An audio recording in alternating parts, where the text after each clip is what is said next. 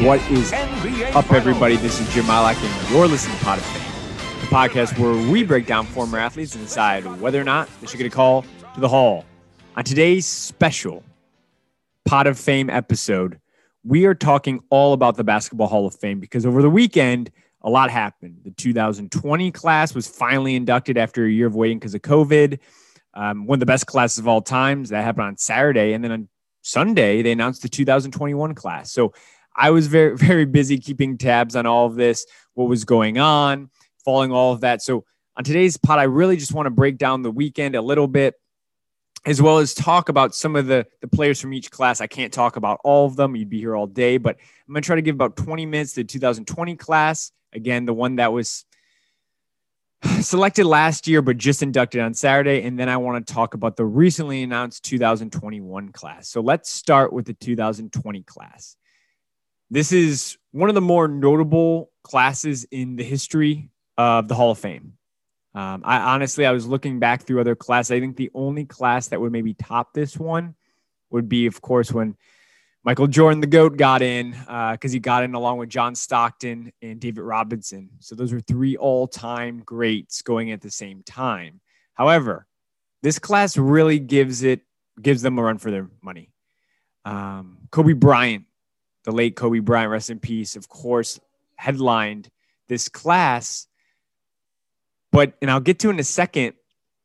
I don't even know if no, I, I actually made the list. Tim Duncan was a part of this class. I actually have Tim Duncan ranked higher on my all-time NBA list, best best basketball players of all time. I have Duncan ranked above Kobe, but that's for a second. So Kobe Bryant was a part of this class. Tim Duncan was a part of this class. Kevin Garnett is the third name I'm saying because this class is so star-studded. So um, some of some of the best players in NBA history were in here, um, and then also as part of that group. Uh, Tamika Catchings, one of the best WNBA players of all time. Coach Eddie Sutton, uh, Barbara Stevens, coach, uh, Coach Kim Mulkey. I probably should have made sure I'm pronouncing all these correctly before. Uh, Patrick Baumann, uh, Eddie Sutton, and Rudy Tomjak. I think I got that wrong. I'm to roll with it though. And that, that was the coach. He won the multiple championships with the Rockets, and he had a really good NBA playing career too in the 70s, actually. But that was the 2020 class, the full class, and that and those people all were on Saturday um, giving their speeches. Kobe's wife gave a really good speech for him in his place, of course. Um, but that was all Saturday, and the hoopla was all around them, and they should get their moment. I mean, last year, of course, with COVID, they couldn't. Um, it's been a long year waiting, but what a what a class to wait for. So with this class as well as the 2021 class, I'm not going to go through all the players. I'm going to kind of key in on on four for each class, four inductees in each class. I just don't have enough time because when I when I tell you when I tell you how big the 2021 class you're, you're is, you're going to die. It's humongous compared to that. 16 people. But the 2020 group, there's four players I want to key in on, and that's Tim Duncan, Kobe Bryant, Kevin Garnett, and Tamika Catchings. I'm going to only spend a couple minutes on both. I could do an episode on all these people. I'm just trying to give an update. If you want, email me, tweet at me. Let me know if you want me to talk about people already in the Hall of Fame. I'm starting to explore maybe doing that every once in a while, just because some of these players are so fun to deep dive and just look back and at their career. And in the Pot of Fame was created to kind of talk about people's Hall of Fame candidacies if they were kind of borderline or, or, you know they haven't been given a fair look. Kevin Garnett, Kobe Bryant, Tim Duncan, Tamika Catchings, they don't deserve an episode about me debating with someone if they're Hall of Fame worthy. Those were all automatic Hall of Famers. Uh, there's no doubt. But it would be fun to do an episode and just break down their careers in general, similar segments, but not really just talk. Don't, don't talk about a Hall case. Just talk about the player's career in general. So if anyone wants to see some of the, something like that down the line for key players throughout history, tweet at me, send me an email at potoffame at gmail.com. Be curious to see feedback there. And if anyone wants me to do that, because I kind of want to start doing that occasionally. But anyway, let's go back to the class. So, first things first, let me talk about Tim Duncan. I said earlier, I don't know if this is crazy. um, or an unpopular choice, but I think Tim Duncan in the history of in the NBA, I think he's the best power forward of all time. But I also think he is a player who I would rank ahead of Kobe. I, I sat down and made. I haven't done this in years, but I, I really thought about it for a while. Best players in NBA history, my own list. I have no one that knows me would ever would ever think anything else, but I have MJ number one. I'm not even going to go there on this pod today. He's clear cut number one for me. I don't think it's a debate. Okay. Number two, I have Kareem. Number three, Magic Johnson. Number four, Bill Russell. And number five, LeBron. So that's my top five. And then six through 10, I have Tim Duncan at number six, Larry Bird at number seven, Shaq at eight, Kobe at nine, and Wilt Chamberlain at 10. So in my top 10, in the top 10 players of all time, I think Duncan's the sixth best player in NBA history. And he's a part of this class with the number nine guy in NBA history. And then KG, I have him in the 20s. I, I didn't rank all the way out there, but he's going to end up in the 20s somewhere. So three of the top 20 something NBA players of all time, all in this class. Amazing. But back to Duncan. So why, why is Duncan the sixth best player of all time? I mean, going off just stats alone here, just number stats 19 points a game, 11 boards a game, three assists a game for his entire career. That's that's that's across almost 1400 games that consistency. 15 time All-Star, 15 time All-NBA, 15 time All Defensive team member, it's a record. 5 NBA championships including 3 Finals MVPs. He also won a Rookie of the Year award and oh yeah, he won two league MVP awards back to back. He also won an All Star Game MVP. I don't really care about that, but he did.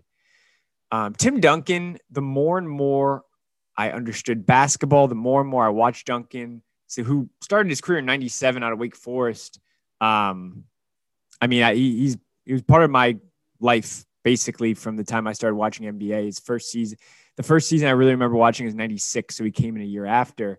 And he came in and averaged 21 points a game and 12 boards and two and a half blocks right out the bat because he went to Wake Forest for four years and completely dominated there, one of the best college players of all time. Uh, so he came out and he, w- he was ready to go. There was no learning curve for Tim Duncan, but he's just consistent. Uh, a 20 10 guy throughout his entire career, basically, with basically over two, two blocks a game, two. He averaged 2.2 over his career. He was dependable. He won. He was well liked. He was an excellent teammate. He was just boring. And I think that's why I didn't gravitate him to him as much as a kid. When I was a kid, I tweeted about this the other day. I was the biggest Kevin Garnett guy ever. Huge KG guy. Had his jersey, everything. He's my favorite player in the league um, after Jordan left. And and I thought Tim Duncan, like there's a debate at that point, like who was better.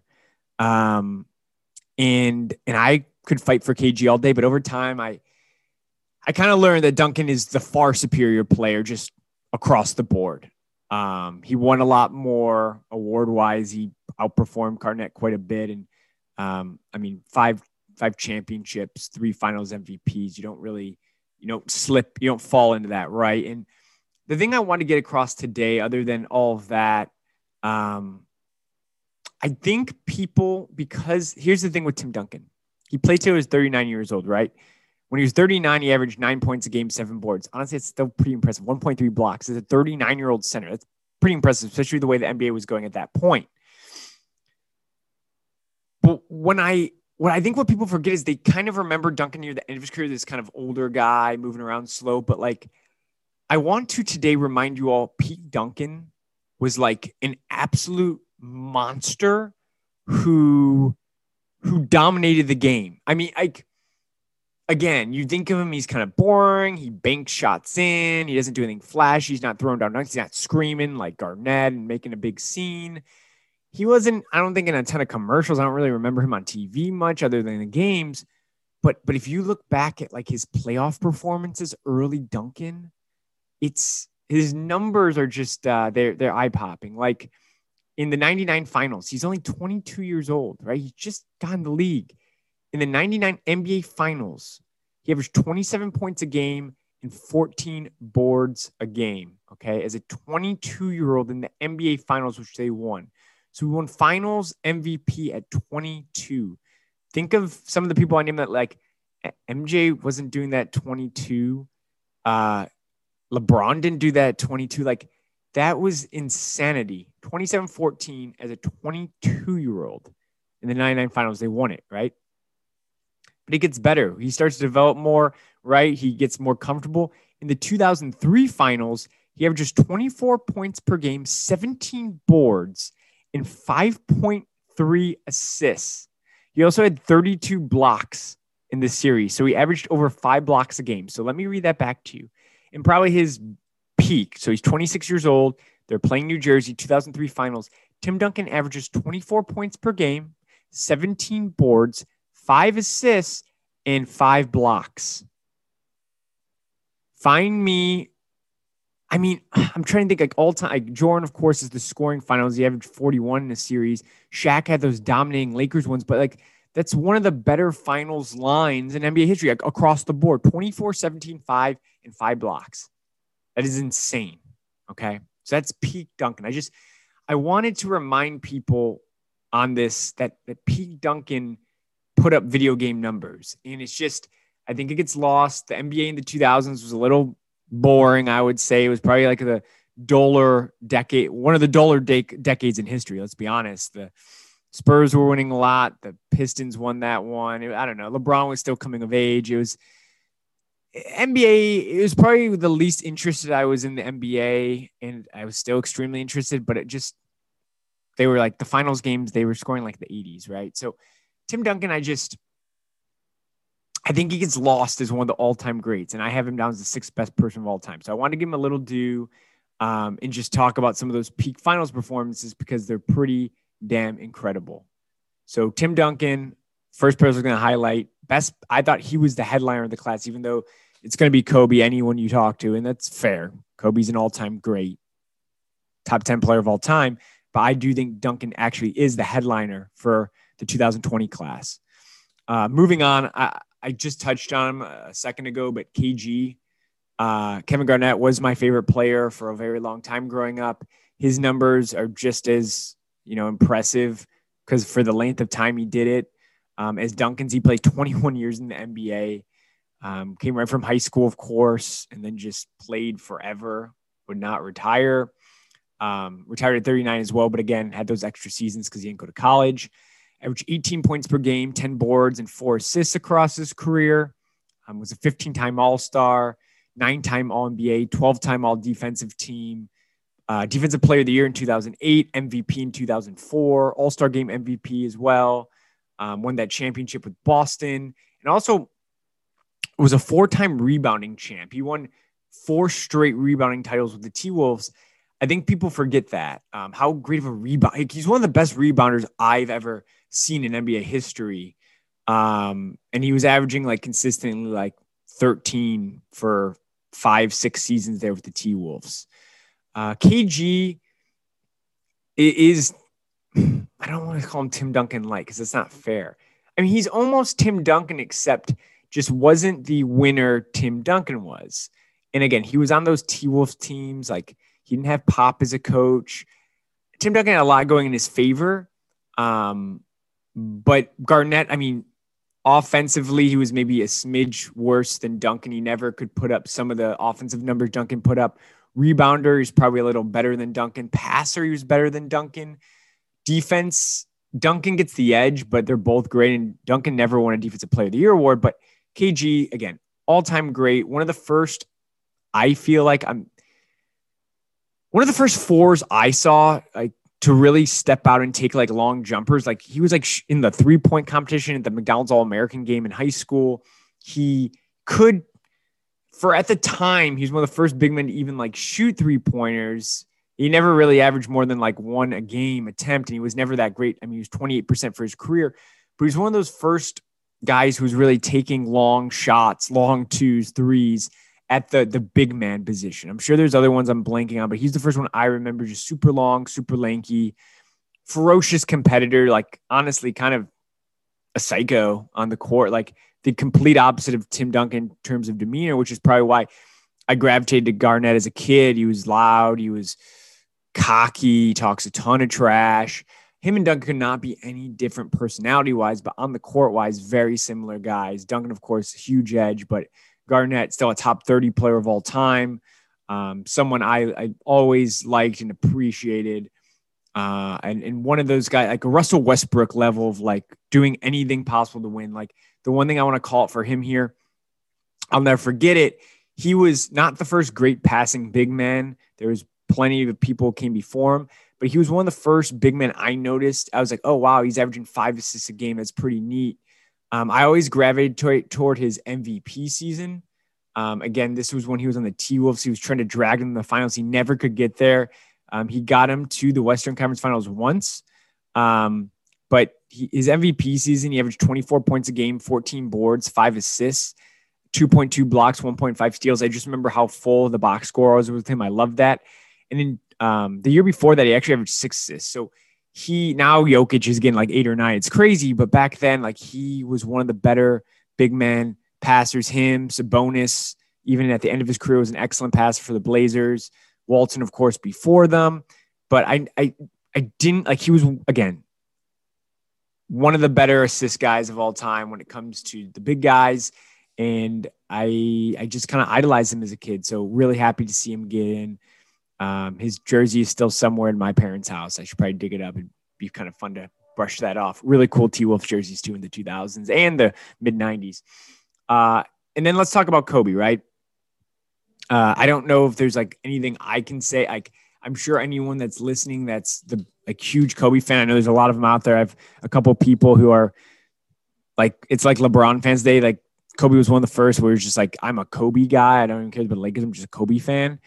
Um, me saying Tim Duncan is better than Kobe in NBA history is blasphemous to you. I get it. Uh, anything I say right now is probably not going to help, but you know, Kobe Bryant to me, what like they were always after Jordan retires, like who's going to be the next, who's the next Kobe Bryant, right? Or, I'm sorry, who's the next Michael Jordan? And Kobe Bryant's the closest we've seen since. Like even LeBron James, he was the second coming of Magic Johnson to me. He's not the second coming of Michael Jordan.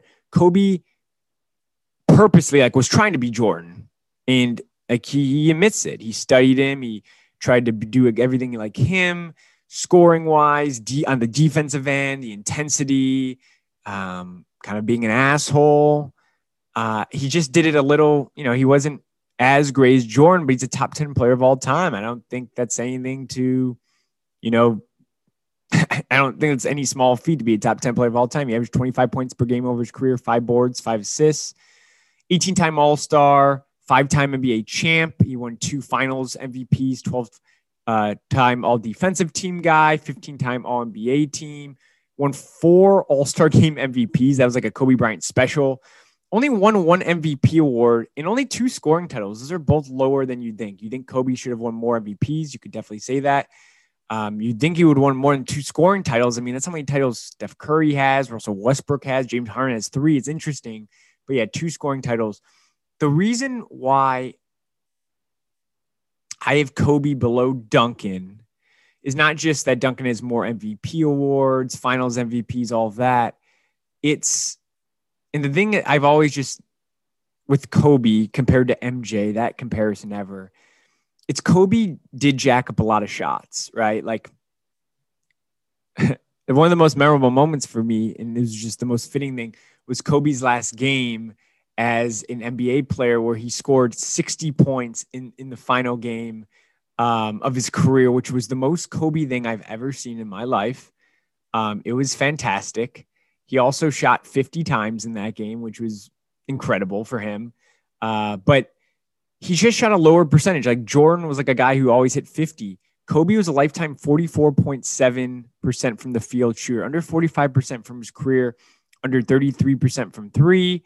Uh, 83% from the line was solid, but the 44.7% from the field, I just, he just jacked up a lot of shots and he never shot a high percentage. And, um, you know, those three titles with Shaq, Shaq was the man. He was the second fiddle.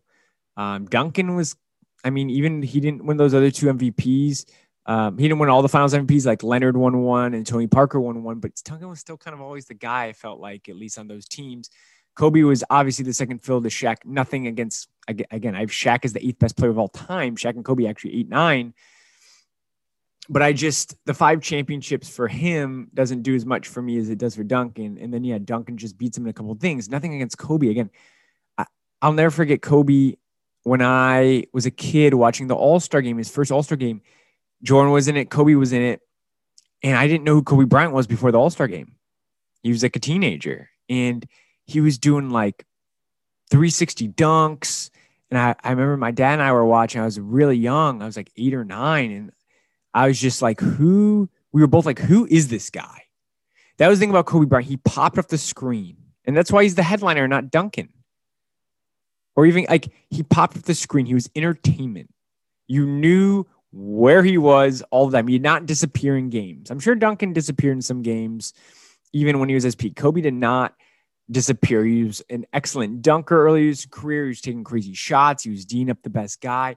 Kobe Bryant, Black Mamba, he was a star, star of stars in Hollywood. Just Lakers were perfect for him. No franchise would have got if he was staying in Charlotte. I, I don't know how his career goes. I'm sure he does fine there too. But him in LA was perfect. Um, and he's one of the best to ever do it. Again, I said it earlier, top 10 player of all time. Um, his unfortunate passing last year was really sad because I think Kobe loved basketball so much. I think he was going to do so much for the game of basketball whether it be um, eventually getting into a front office. Like he would grind out front office hours any day. I could totally see Kobe doing it. Magic like wanted to. He's not like that. Like Kobe would have, or coaching his daughter. Um, you know, doing a lot with women's basketball. Kobe just had so many good years left. That's like the most tragic part. Like Kobe was going to do so much good in the second half of his life. He won an Oscar. Like it's just really sad we're not going to get to see that. But I'm really happy his wife Vanessa um, gave a really good speech on Saturday. It was really heartfelt, and um, you know the NBA community misses Kobe. I miss Kobe. I'm not the biggest Kobe fan ever, but he's just he's so good for the game. Um, so it's great to see him get into. And and again, I said Duncan's the better player. He's the headliner. I mean, then the sense of the better player to be the headliner. Kobe Bryant, hands down, should always be the headliner. I just want to make sure it's clear because he's the star. It's just if you had to pick the best player, who the headline player is of the the draft or of the you know the class. I should have said this better in the beginning. It, it's it's it's Kobe. He's the star. It's the star of star. One name. I don't think people like people don't call Duncan like Tim out Tim. I'd be like, who the hell are you talking about? It's Kobe. It's Mike. Like he's that level. Shaq. That's the level we're talking about here. All right. So those are the three um, NBA guys who I wanted to highlight. And then, real quickly, I just wanted to highlight uh, one last person, Tamika Catchings. Um, because Tamika Catchings, I don't think is going to get her her due because it's Kobe, it's KG, it's Duncan, three of the best NBA players of all time. But it, we shouldn't kind of lose sight that Tamika Catchings is literally like top five, maybe top five of your generous, top 10, definitely WNBA player of all time. So, I mean, in, in her league, same thing we're talking about. Kobe being a top 10 guy, Duncan being a top 10 guy, KG being a top 30 guy, Tamika catching a top 10 WNBA player of all time. Uh, in, in like, if you look through her numbers, she played for the Indiana Fever the entire time she was there. She played at Tennessee, won a championship there. But if you look, like, she is the all time leader in steals in WNBA history.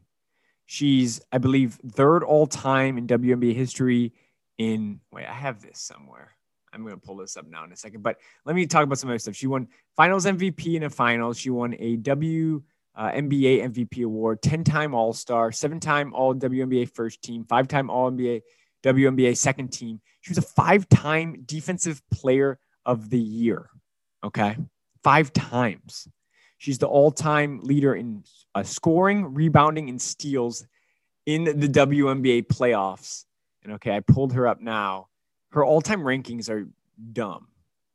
So in league history, she is, I said, first in steals. She's third in rebounds. She's third in points. She's eight in assists, and she's 12th in blocks she's top 12 in like every major category. I doubt, I'm thinking right now in my head, is there any NBA player that, no.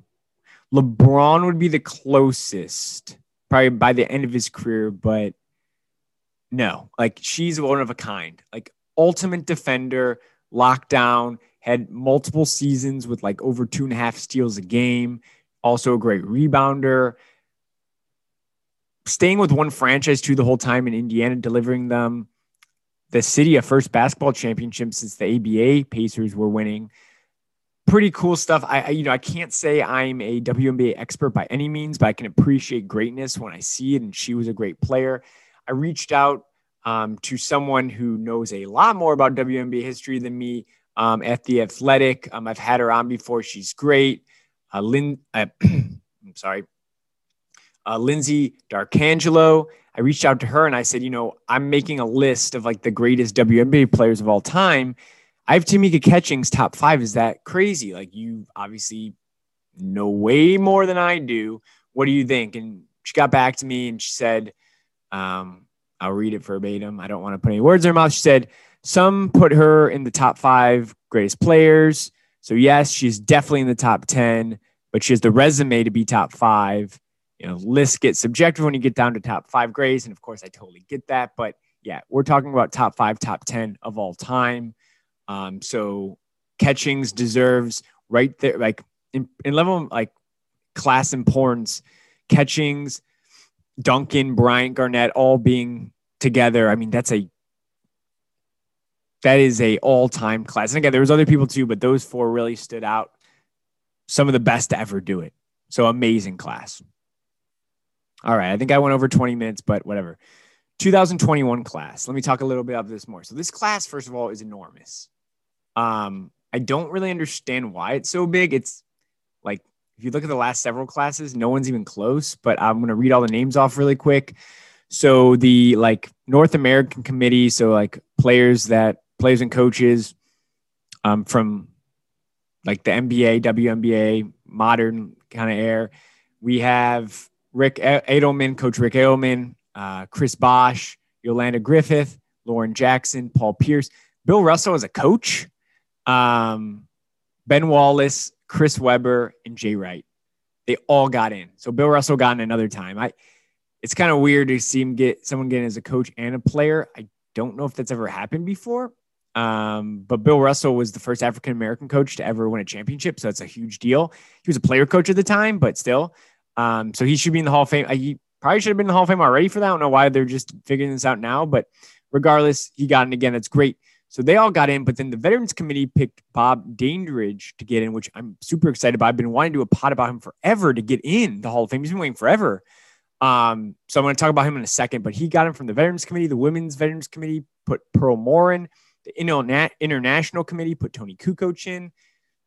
Early African American Pioneers Committee put Clarence Jenkins in. And then contributors got in Cotton, Fitzsimmons, Howard Garfinkel, and Val Ackerman. Gosh, this is not my pod with with everyone that listens probably knows I pronounce things wrong all the time, but there's a lot of names today. So I apologize to anyone I'm saying their name wrong. But yeah, that's the class for this year. Huge, right? So I actually did pot of fames on a lot of these people. I did a pot of fame episode on Chris Bosh. I did one on Ben Wallace. That was the very first one. I did one on Chris Webber, and I did one on Toni Kukoc. So I'm not going to talk about any of those players. If you want to learn more about those players and their careers, go back and listen. Got great pods. Toni Kukoc, I did with Sam Smith, who wrote the Jordan Rules, was great. Chris Webber, I did with James Ham. That was excellent. Ben Wallace was the first episode. I did that one by myself. Um, and then I also have a Chris Bosh one, which I did um, with David Ramil, and that was great as well. So I encourage you all to go back and listen to those episodes. I'm not going to be talking about any of those players here. Um, but who I am going to talk about today is Paul Pierce, Lauren Jackson, uh, Bob Dandridge, and Rick Adelman. Those are the four I selected. Okay. There's a lot of choices. Those are the four I selected. I'm going to talk about Paul Pierce first. Okay. This is a pie. Like, congratulations, Paul Pierce. I want to say that. However, I I think Paul Pierce, like Paul Pierce got in his very first year, and it was almost a sure thing. It was a sure enough thing that he was going to get in this year that I didn't even do a pot on him. However, I don't. Paul Pierce is a Hall of Famer, but I think he's extremely overrated. I kind of am. It's silly. I don't know how to say this quickly. He, I knew he was going to be in the Hall of Fame this year. I don't think he should have even been close to being this automatic guy. I don't think he was good enough to be this. Oh yeah, he's hundred percent in the Hall of Fame. He should get in his very first year. You shouldn't have to wait. I, I don't get that. He averaged 20 points per game of his career, six boards, four assists. That's great. Percentage wise, he shot under 45% for his career, like Kobe. Shot 37% from three, 81% from the line. Played a very long time in the league, mainly for Boston. Of course, he was a 10 time All Star. And he won that 2008 NBA championship with the Celtics. Okay. He was finals MVP. That's great. But he was a four time All NBA, and it was three third teams and a second team. Okay. So he was uh, maybe a top 10 guy in the league one year, top 15 guy. So he was never like, he was never, I guess, one of the best players in the league.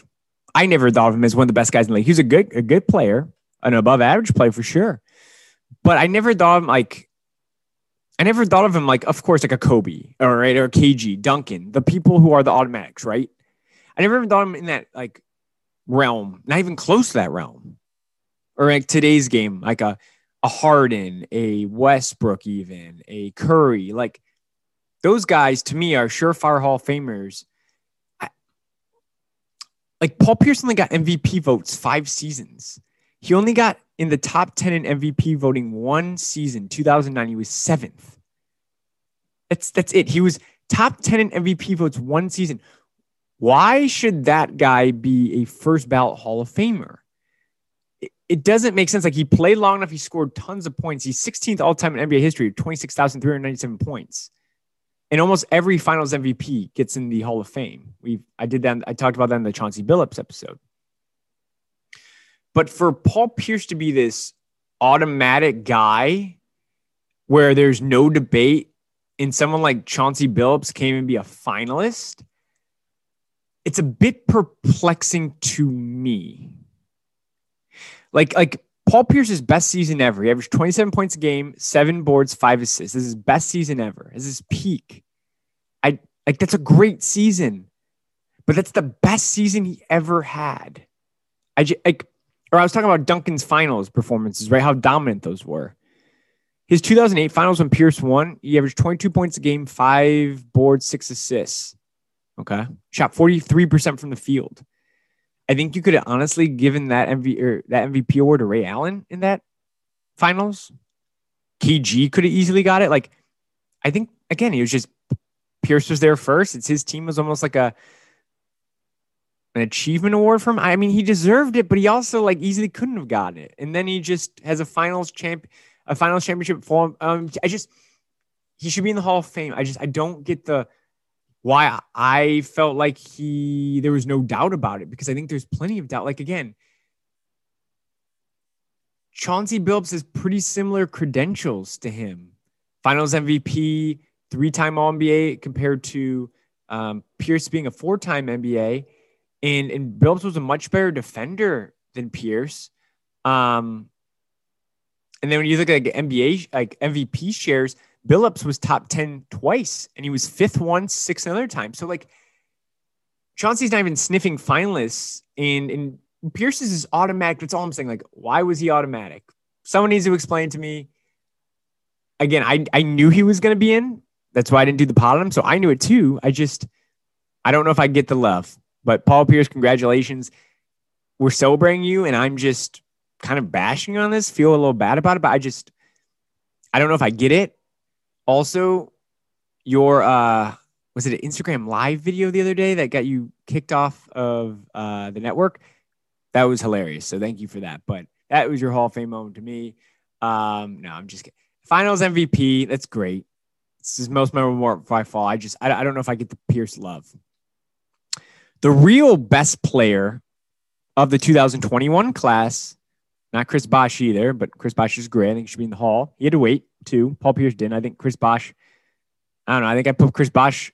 Eh, no, I put Pierce over Bosh. But who actually is the headliner is Lauren Jackson. Um, WNBA. It's Lauren Jackson and the Australian League, Lauren Jackson. Lauren Jackson's like, again, as I said with um, Tamika Catchings, Lauren Jackson's a top 10 WNBA player of all time. Uh, she won three league MVP awards. Uh, only two other players have done that in WNBA history. That's the most ever. Two other people have done it. They're both in the Hall of Fame. So, yeah, three time MVP we're talking about here. Uh, three time NBA scoring champion, two time WNBA champion, uh, won a finals MVP, number of all NBA, or, uh, all WNBA first team. She was defensive player of the year. She won a rebounding championship. Like she's she's all time. And then in the Australian league too, I don't know what the quality of play there is, but she was the MVP of that league four times. I think she was the MVP of their finals four times. I think that's what this grand final MVP thing is. Like she is one of the better women's basketball players in history. And she's by far the headline of this of this class because we're talking about a top 10 player in league history uh, who could rebound. Again, I said she wrote a rebounding title. She could shoot the three. She um, was a dominant scorer. She won a defense. Like she was just an all around baller for Seattle for all those years and won two championships with her. So um, Lauren Jackson again, WNBA. I'm not a pro at this when it comes to them. I, I want to do a WNBA pot of fame history down the line or pot of fame episode down the line. I'm gonna have to bring on Lyndsey though, or a WNBA expert to carry me there because I can look at the numbers, I can watch highlights. That's what I did to look at Lauren Jackson's career, to look at Tamika Catchings' career. But it's not like I watched them all the time growing up. I'm not gonna lie and say that I didn't, but I can appreciate greatness and I can talk to people that know this. And when Lauren Jackson is brought up and she's one of the greatest of all time, she's the real headliner of this class. It's just uh, again, Paul Pierce was around a lot much longer. She played for 12 years.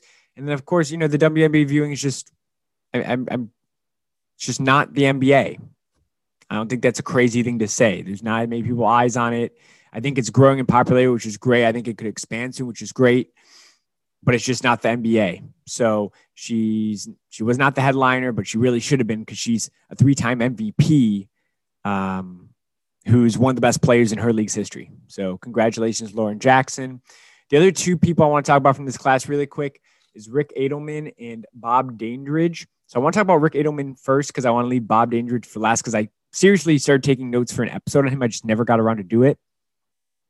But for Rick Adelman, uh, I remember him for kind of two reasons. One, he coached like the most, I think the most, one of the greatest teams ever to not make it to the NBA Finals, and that was those early 2000 Sacramento Kings teams with C. Webb, who got in the Hall of Fame um, as part of the 2021 class, um, with with Mike Bibby, with Stojakovic, Vlade Divac. Those teams were so fun, and the way he coached those teams and played with like the passing on those teams was excellent.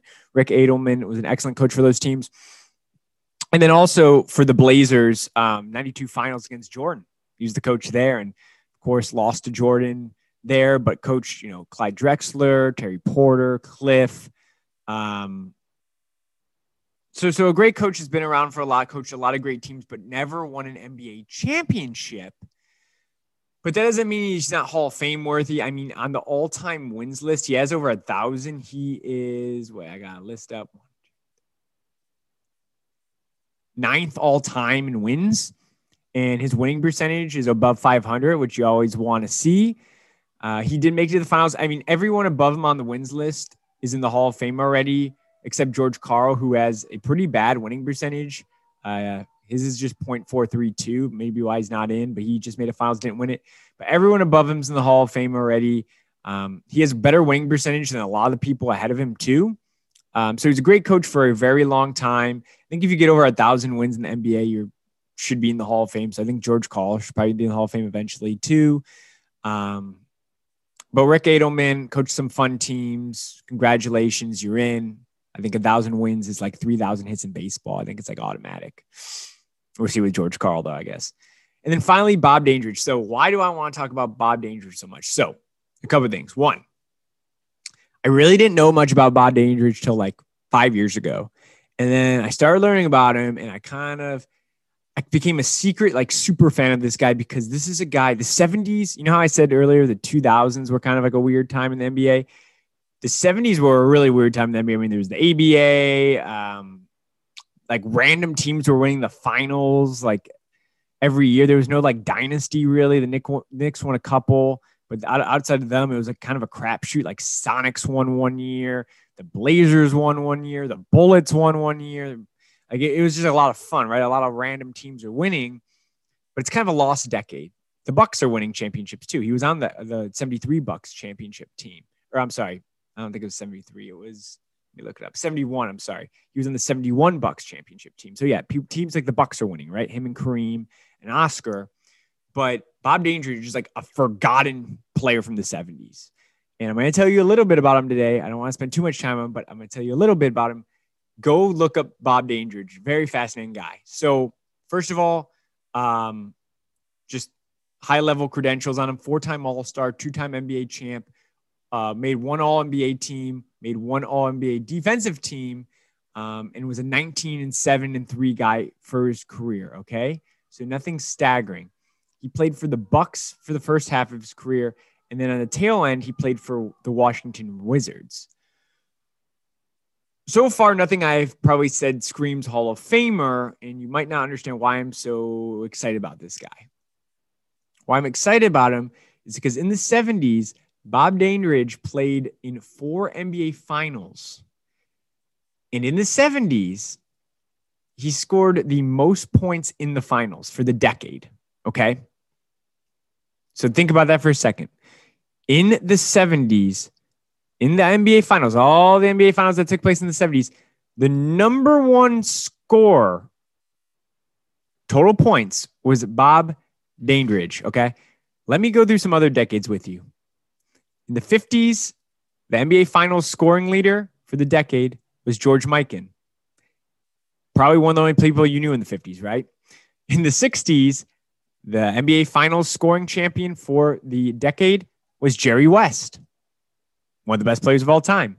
70s, as I said, is Bobby Dandridge. The 80s was Kareem Abdul-Jabbar. The 90s was MJ. The 2000s was Shaq, and the 2010s were LeBron James.